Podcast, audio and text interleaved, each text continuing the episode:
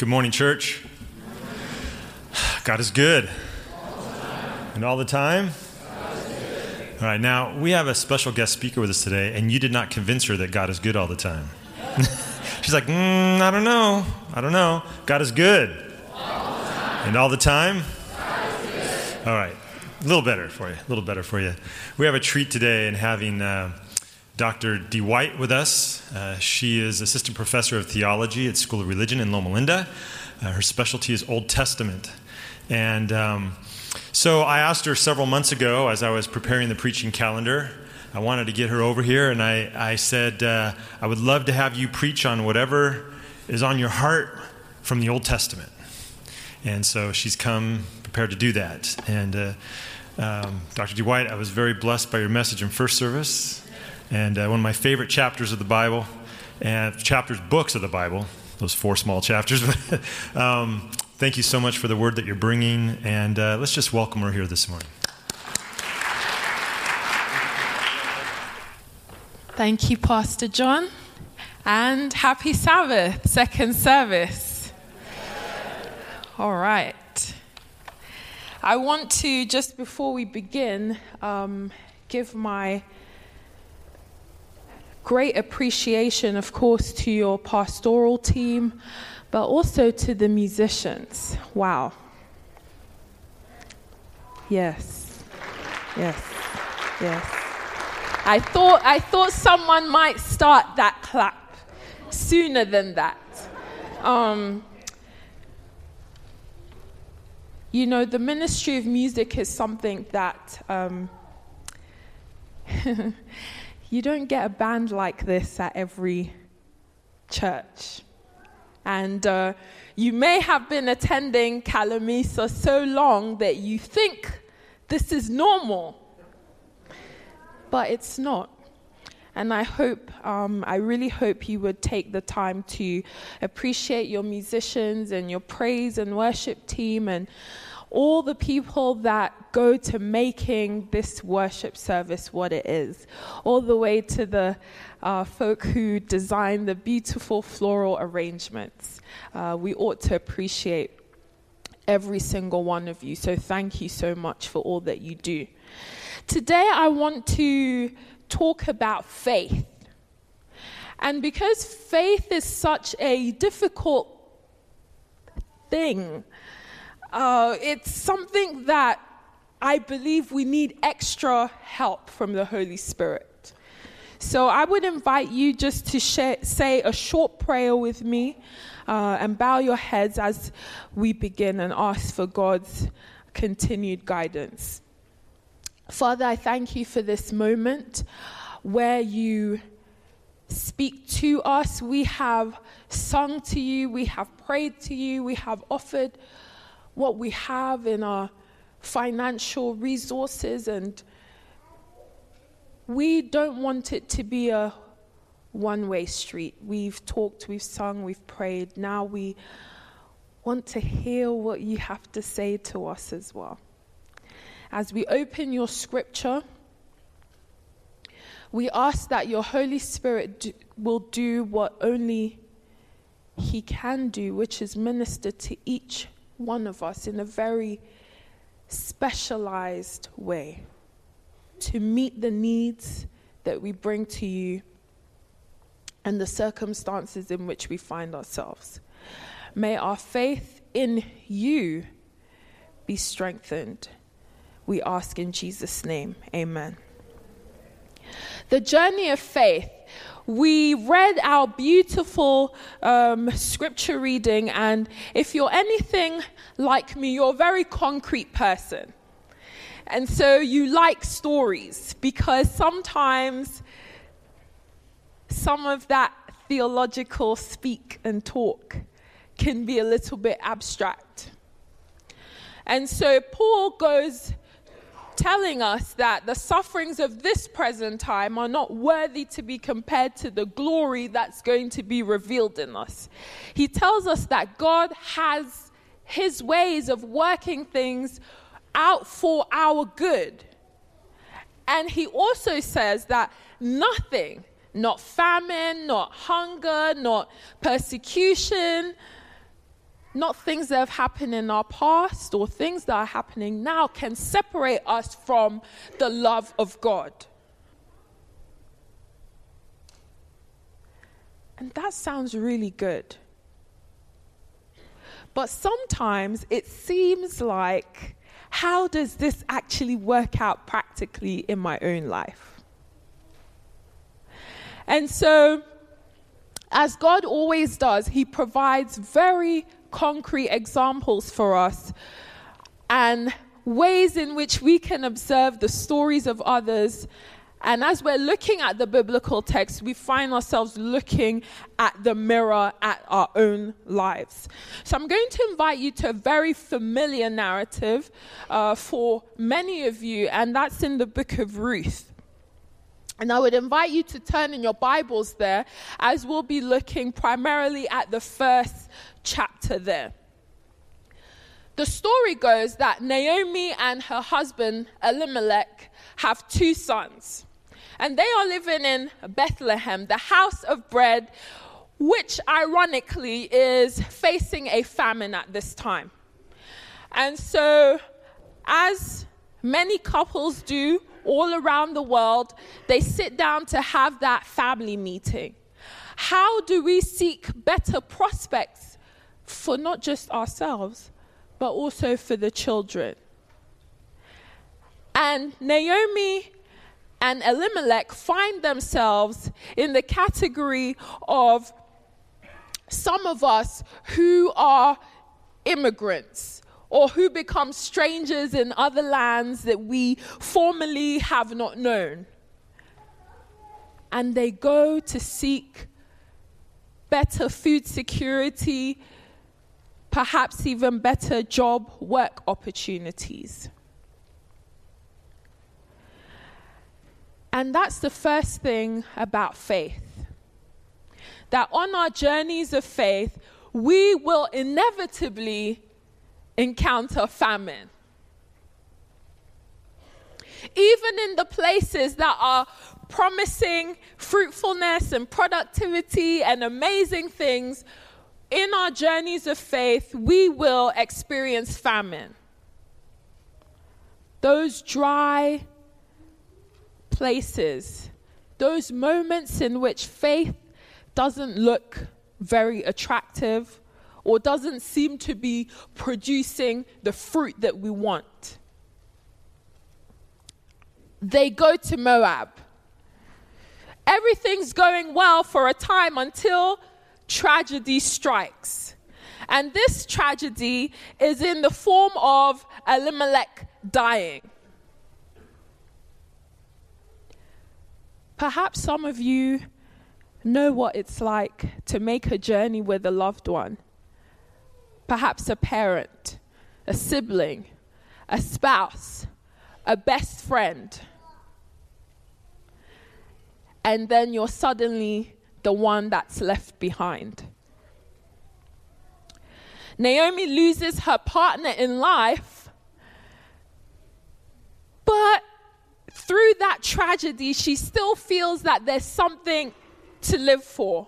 Actually, two people that are keeping her going her sons, Mahlon and Chilion. And then that great and happy day comes like it happens for all of us when we face the downs in life, inev- inevitably there'll come an up moment, something great will come our way. And Mahlon and Chilion come home, as sons do, and they come to their mums and say, Mom, I think I found the young lady I want to marry. And in come Ruth and Orpah so, two marriages, the possibilities of grandchildren and new life and hope, and leaving behind the painful memories of Elimelech being gone. So, Naomi has more to live for, a future to hope for. And 10 years go by, no grandbabies arrive and in the 10th year, something happens again. both of Naomi's sons die. Now, here the narrative doesn't give us any details, no reasons, what happened. Does, did they have injuries at work? Did someone go out um, on, a, on a hiking trip or on a mountain climbing trip and fall to their death?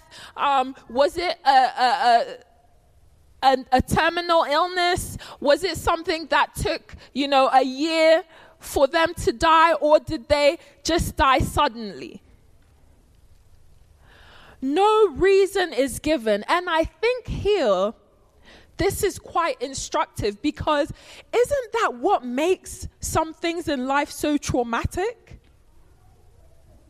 It's when you just don't understand, you just don't have any answers. Not only has this tragedy happened, but you can't even wrap your mind around the reasons as to why. Why now? Why this? Naomi, the text tells us, is now left alone without her husband. She's a widow. But what's the name for a parent that loses a child? What do you call a parent that loses two children? Now things are really serious. One death, she tried her best to get over that. But two sons, I came all the way to Moab I had my family in tow. Now it's just me left. Just me. Ever felt like that? It's just me. But I want to suggest to you that what makes this even more tragic as Naomi is contemplating having to turn around and go back to Bethlehem is the fact that she cannot even bring her loved ones with her. Now, some of you here may be from, or you may have people in your lives, family members, friends, who are from non Western traditional cultures. And just like this ancient Hebrew culture, even today in traditional non Western cultures, where someone is buried matters just as much as anything else they've ever done in their life. And it reminds me of when my grandfather was ill we had to fly him from Ghana, which is where my family is from. Ghana is a country there in West Africa. And we had to fly him to the UK for treatment. Unfortunately, he didn't end up recovering from that treatment. And so he died in a strange land. And our family invested in flying his body all the way back, right there from London, England, all the way back to Ghana, West Africa. So we could bury him in the same plot of land that his mother, his siblings, her mother, and generations back have been buried in that same plot. And I know there were people at work or at church who were wondering why we would go through all that and why I would then spend money to travel all the way back for that funeral. And that's because if you don't come from that culture, you don't understand that someone's final resting place and where they are buried means just as much as any anything else that they did in their life. That's where people go and they remember them. That's where you take your children and you point out to them that this was that person and this is your ancestor and this is that person and, and so on and so forth. And that's pretty much what the Hebrew culture also believed. And so, this is why Jacob, when he's right there, having finally been reunited with his son Joseph, he makes Joseph take an oath. Swear to me that when I die, you will trek back to Canaan and bury me there. And it's also why Joseph, when he is about to die, he makes his relatives also swear an oath and he says, When you all finally leave Egypt, don't leave my bones here. And we know that the Israelites don't leave Egypt for another 400 odd years. And sure enough, when they are about to leave, Moses goes and gets the bones of Joseph. And the Israelites trek out of Egypt with these bones so that when they get to the promised land, they can put these bones in the final resting place.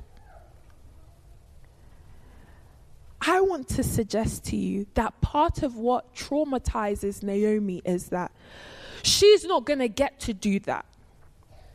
For Elimelech, for Mahlon, for Chilion, she's going to have to leave them all behind in a strange land as she turns around and goes back home to Bethlehem.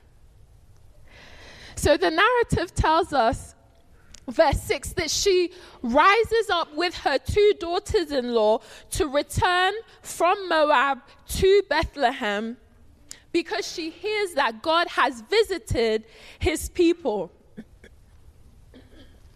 and they have bread there. They are going, all three of them, back to Judah.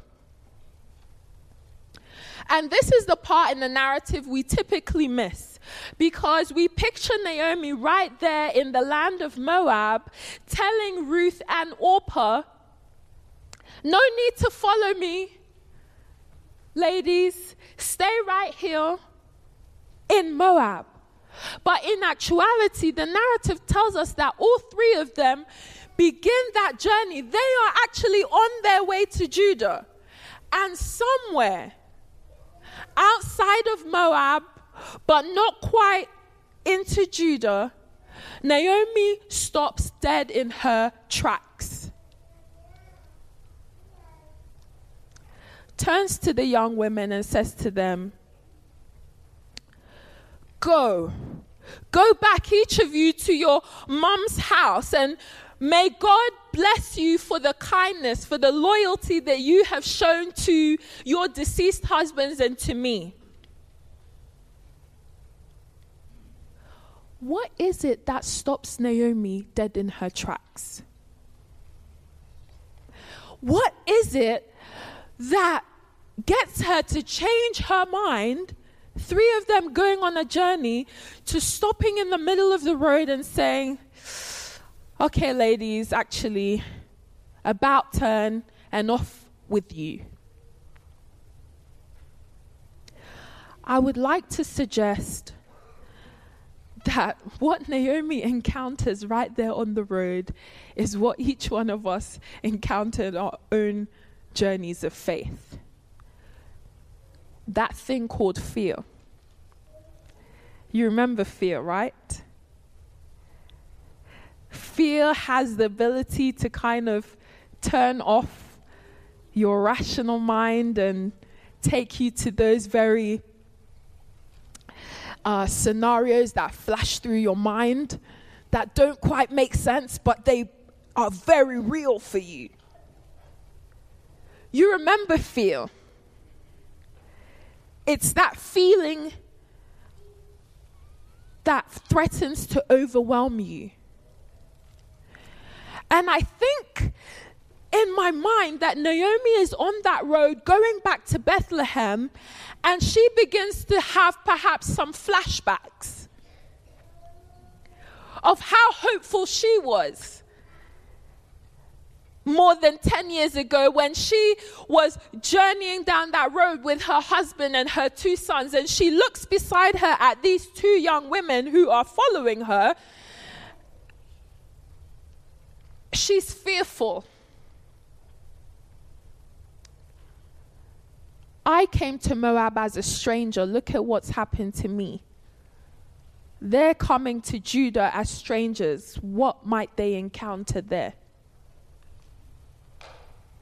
We don't know what was going through Naomi's mind, but something stops her dead in her tracks and tells her to tell her partners on the journey, We've come this far, but this is far enough. Thank you. It's been emotional, it's been nice. So long. Naomi feels like she has to walk the road alone. And there's something about how our Christianity in the Western world has developed that we have emphasized my journey, my spirituality, my Christianity, my faith, and so on, that we forget.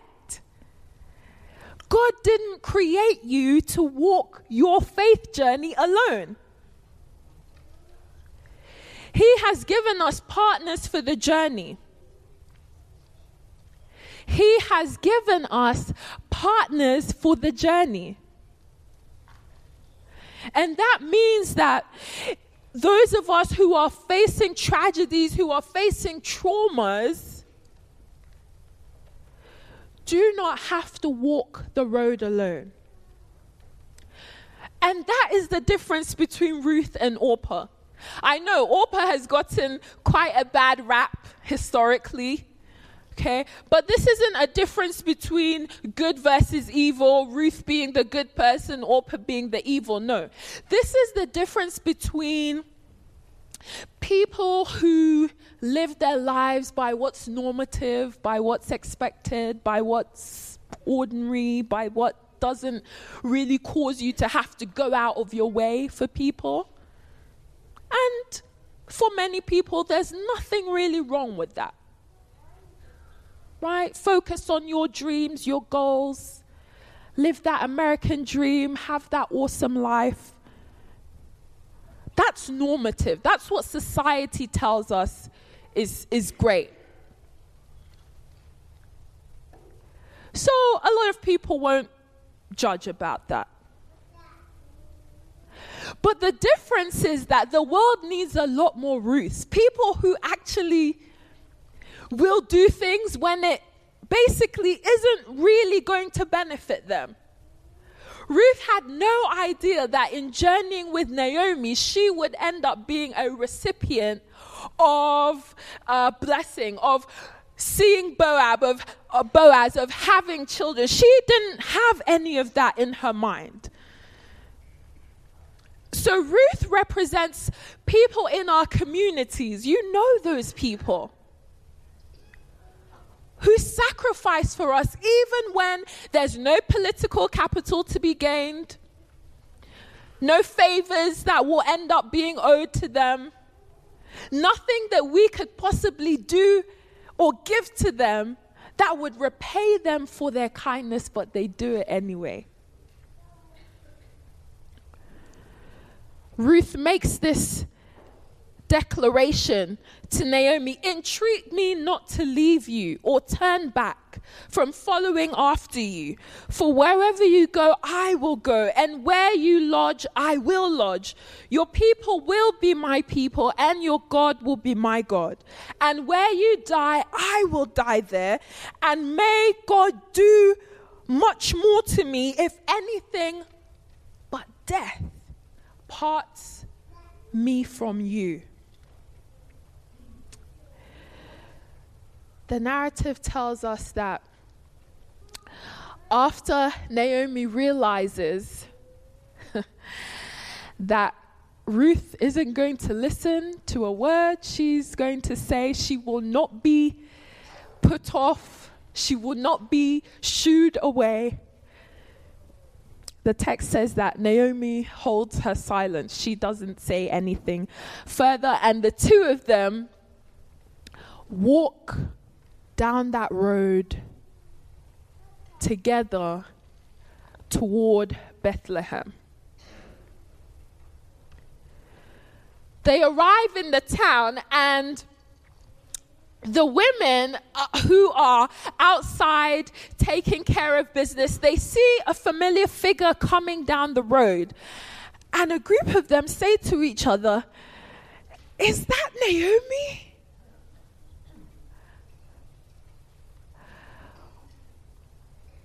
Or is that what they say? Do they say, Is that Naomi? Those two different ways of asking the same question tells it all. The second way of asking that question says that, my goodness, this person who we knew, she's a, she's a shadow of her former self. My goodness, what has happened to her? Why does she look so different? And as Naomi gets closer, she tells them, Look, see that name? I don't even want to hear it anymore. There's nothing sweet or pleasant about my life. Call me Mara because the truth is that God has dealt bitterly with me. I went out from here full. You saw me. I left here with Elimelech, with Mahlon and Chilion. I left here full, and look at me. I've come back empty. Nothing to show for my sojourn in Moab. The Moabite dream turned out to be a nightmare. And I'm back. I don't want to hear that name, Naomi. Call me Mara because God has testified against me and the Almighty has afflicted me. On the journey of faith, some of us are going to have to start getting very real and raw with God. Too many of us pray these kind of prayers that are very pretty, flowery. We don't mean a word of it. And I want to suggest to you that what the Bible teaches us, especially if you're reading the Psalms, is that God is more interested in lament than he is in fake prayers and confessions. God is more interested in you crying out to Him and saying, God, have you left me by myself here? God, can you not see how traumatized and in pain I am? God, I am hurting so much right now. God, you gave me all these things. You gave me these people in my life. And look at me now. I'm the one who has to survive these deaths. And the Psalms teach us, Naomi teaches us that God doesn't have a problem with people giving lament. And I would pause to say that God actually can work more with people that lament and that are honest about what's going on in their heart than folk who feel that prayers are time for theological assertions or poetry or saying out loud what they think folk in the congregation should be hearing. Through that lament, we are able to then see the stark contrast between what Naomi is limited by, which is her human sight, and what God is doing in the background. And at the very moment when Naomi arrives in Bethlehem with Ruth in tow, talking about God has just dealt bitterly with me. God has made me empty. I'm nothing. I don't have anyone. I don't have anyone. Naomi doesn't recognize that standing right beside her is the person through whom God will bring fullness and wholeness and hope back into Naomi's life. The rest is history. You know the story. Ruth meets Boaz. But this narrative isn't really about Ruth and Boaz. It's not really about a romance. Well, not of the conventional sort. This narrative is about how an unlikely suspect ends up being a partner on a journey with someone, and God uses that journey and that partnership to bring about the kind of result that ends up giving birth to the King David and then generations later produces the Messiah.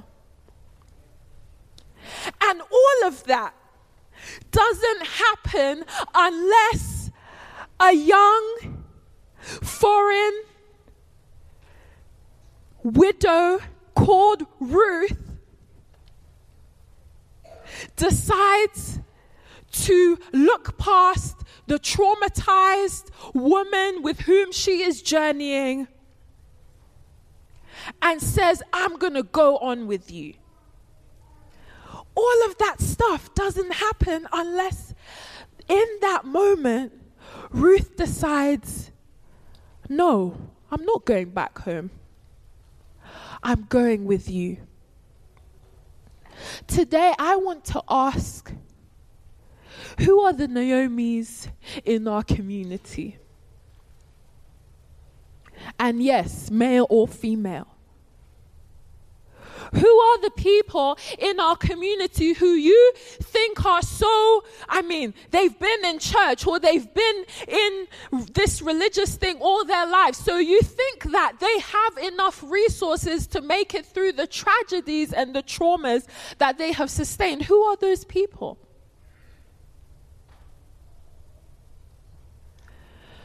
Those people that are on the verge of giving up because they feel like they have lost it all. Now, it might be difficult because in our day and age, Naomi's don't necessarily want to lament like this. So, your Naomi might be someone who is theologically very, very, very astute and knows what to say. And they might be the person when you walk through these doors, they give you that nice, happy Sabbath. But inside, they are on the verge of giving up, of throwing in the towel.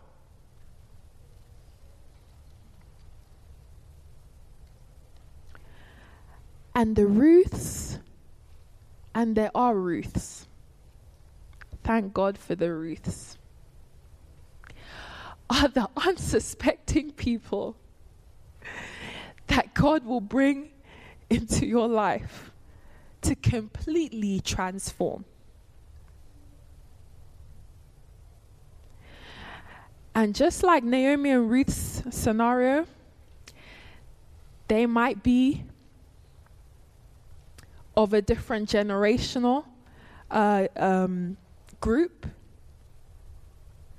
They might be of a different ethnicity. They might be of a different uh, religious background. But at that very time, God is going to use those people to work things in our lives that will just blow us away.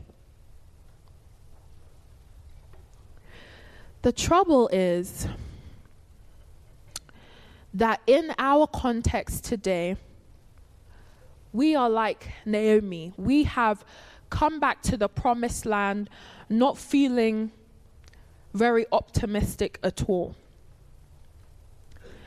And faith, the reason why faith is so difficult is because at that darkest time, in the deepest despair, at the lowest point, we can't see it.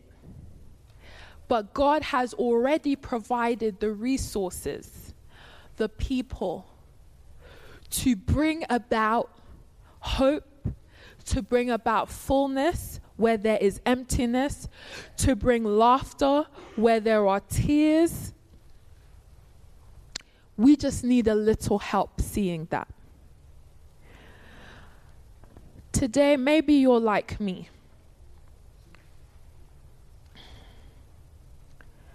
Maybe you have taken such an interest in the destination that you have not paid attention to the people and the opportunities that God is placing in your life right now. Ask Him to open your eyes. Perhaps you are also like me,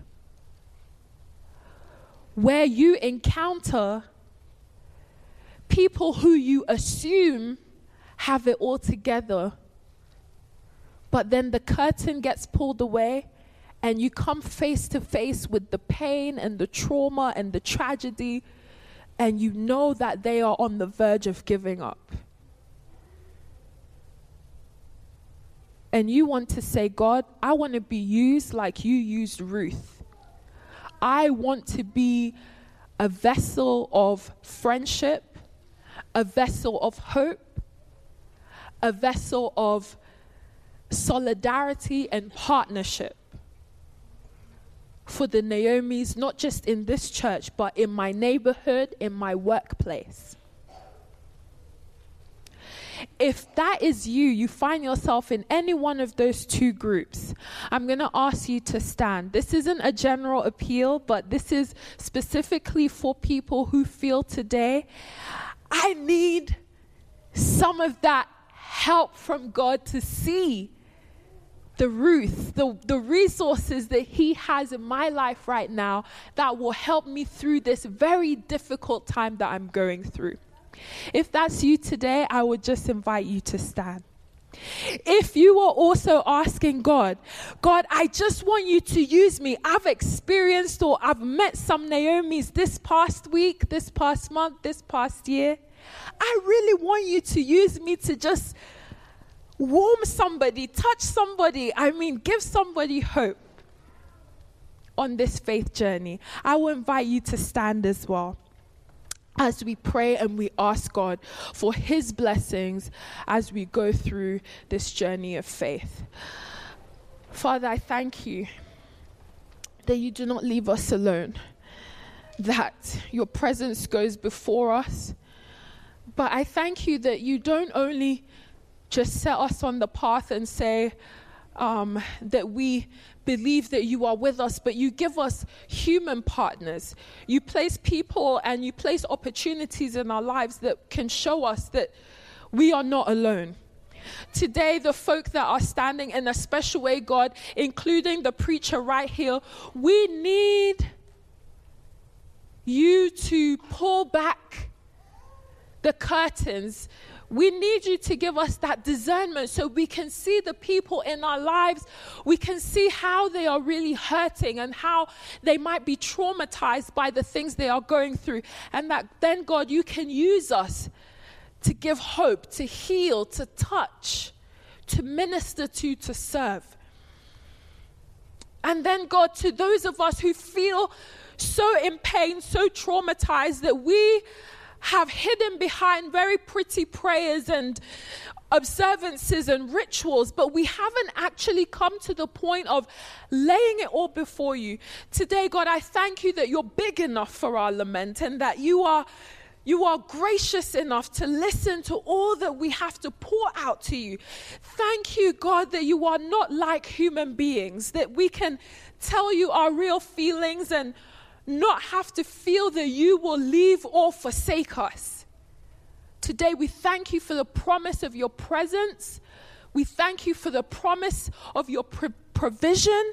And we thank you for the promise of partners that we do not have to journey in faith alone. And we thank you. We love you. And we say all of this in Jesus' name. Amen. God bless you. Let us receive the benediction. To the God who never lets go, the God who is with us in every high and at every low. May this God keep, sustain, and nourish each and every one. To the God who promised us his presence, his provision, and partners in our faith journey. May that God keep you now in your calm or now in your storm. May you always know, regardless of how bitter life gets, that He will never, ever, ever let go. Is our prayer in Jesus' name. Amen.